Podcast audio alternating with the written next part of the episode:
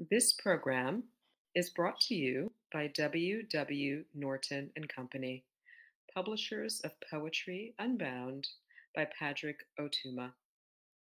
Now in paperback and featuring immersive reflections on 50 powerful poems.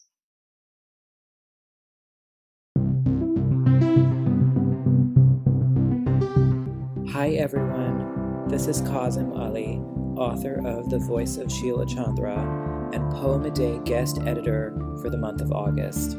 I hope you enjoy today's offering brought to you by the Academy of American Poets.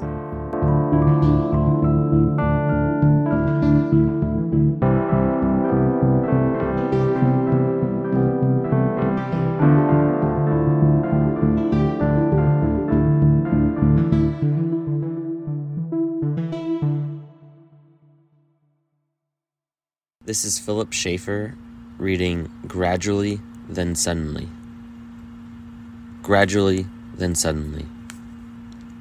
Flowers a dull pink and out of stories. The clown in the middle of town dances, but only when the streetlights go blank. Children puff through the window in a way that makes their faces an inner god. I have all these chairs I cannot use only the belonging they beg for. Consider a dead oven, then consider freedom. A heavy kite could touch Jupiter if Jupiter existed. Any child could become a swan song. It doesn't take long to weather.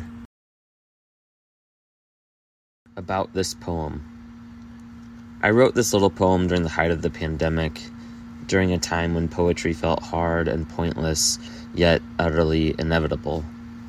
I never want to write about things or events, but rather through them, to pull some sort of energy, whether erratic or numb or both, and let that untethered movement eclipse any part of the writer's agenda.